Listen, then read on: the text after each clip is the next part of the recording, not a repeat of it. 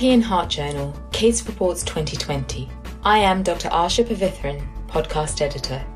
Today, I will be talking about a case report titled Incidental Finding and Conservative Management of Left Main Coronary Atresia in an Adult Patient, a case report by Giuseppe Talanas, Giulia Corza, Guido Parodi, and Michele Portoghese from Sassari University Hospital, Italy.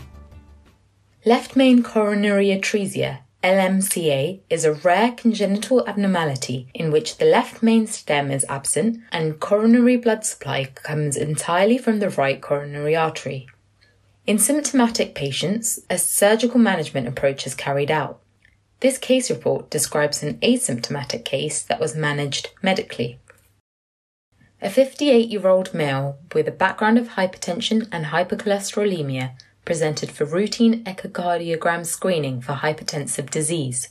He was otherwise fit and well, and physical examination was unremarkable. The echocardiogram revealed ascending aorta ectasia, which was subsequently monitored annually. Three years later, he was followed up with computed tomography CT imaging for more precise evaluation of the ascending aorta. This identified suspected occlusion of the left main with collateral circulation from the right coronary artery, RCA, to the left anterior descending, LAD, and circumflex arteries. Electrocardiogram was normal. Echocardiography showed left ventricular concentric remodeling with normal systolic function, dilation of the ascending aorta at 45 mm, and a tricuspid aortic valve with mild regurgitation. The patient subsequently underwent invasive coronary angiography, which diagnosed left main coronary atresia. This demonstrated that the left coronary artery was retrogradely supplied by the RCA through collateral blood vessels. No obstructive coronary artery disease was identified. Single positron emitting computer tomography, SPECT, was performed during maximal exercise stress testing which showed no perfusion defects. Following discussion amongst the multidisciplinary team, coronary artery bypass graft was deemed not to be indicated due to the absence of symptoms despite leading an active lifestyle or any radiographic evidence of inducible ischemia. The patient was discharged with medical therapy in the form of high dose atorvastatin.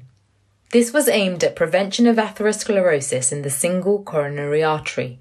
The patient was followed up with yearly echocardiography, and at nine month follow up, he remained clinically stable and asymptomatic. Congenital coronary artery anomalies are reported in approximately 1 to 2% of the population. Of these, LMCA is the rarest, with less than 100 cases being reported in literature thus far. It is characterized by the absence of left coronary ostium and left main trunk in the left coronary artery system. The left anterior descending and circumflex arteries connect as usual, but are blind ending proximally. They are instead supplied by the right coronary artery via a collateral supply, the adequacy of which determines the severity of presentation. LMCA is often an isolated anomaly, however, there have been associations with other congenital cardiac abnormalities. In particular, supravalvular aortic stenosis, bicuspid aortic valve, pulmonary stenosis, and ventricular septal defects have been described. Differential diagnoses include single coronary ostium, or anomalous left main coronary, though the presence of retrograde flow differentiates LMCA from these. Patients can be asymptomatic due to the development of a collateral blood supply system. During infancy, case studies have shown that LMCA almost universally presents with failure to thrive or heart failure. This is particularly evident if other cardiac abnormalities are present. Children or adolescents can present with syncope, tachyarrhythmias, or sudden cardiac death. This occurs when rapidly increasing myocardial muscle mass receives inadequate supply from the collateral vessels. Presentation in adulthood is very rare, and almost 65% of these are above the age of 50. The most common symptom in adults is angina, when collateral supply cannot meet demand.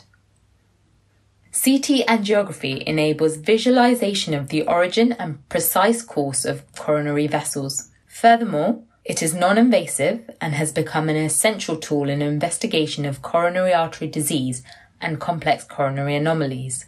Invasive coronary angiograms may also be further beneficial in ruling out presence of concomitant atherosclerosis, which has been reported in one previous case. This, in combination with the appearance of small caliber vessels of the left coronary supply, can assist with diagnosis. Historically, both symptomatic and asymptomatic patients undergo surgical revascularization with single coronary artery bypass graft in order to prevent the risk of sudden cardiac death. Most commonly, the left internal mammary artery is grafted to the left coronary system, though the use of saphenous vein grafts have also been reported. The re-establishment of a dual blood supply to the myocardium improves coronary flow and collaterals tend to disappear. The hypoplastic left coronary system has been noted to grow in diameter following surgery. Bypass surgery has displayed good outcomes in adults, with cases showing long term graft patency and physiological adaptation. Successful results have also been reported in pediatric cases. However, the long term outcomes of these are yet to be established.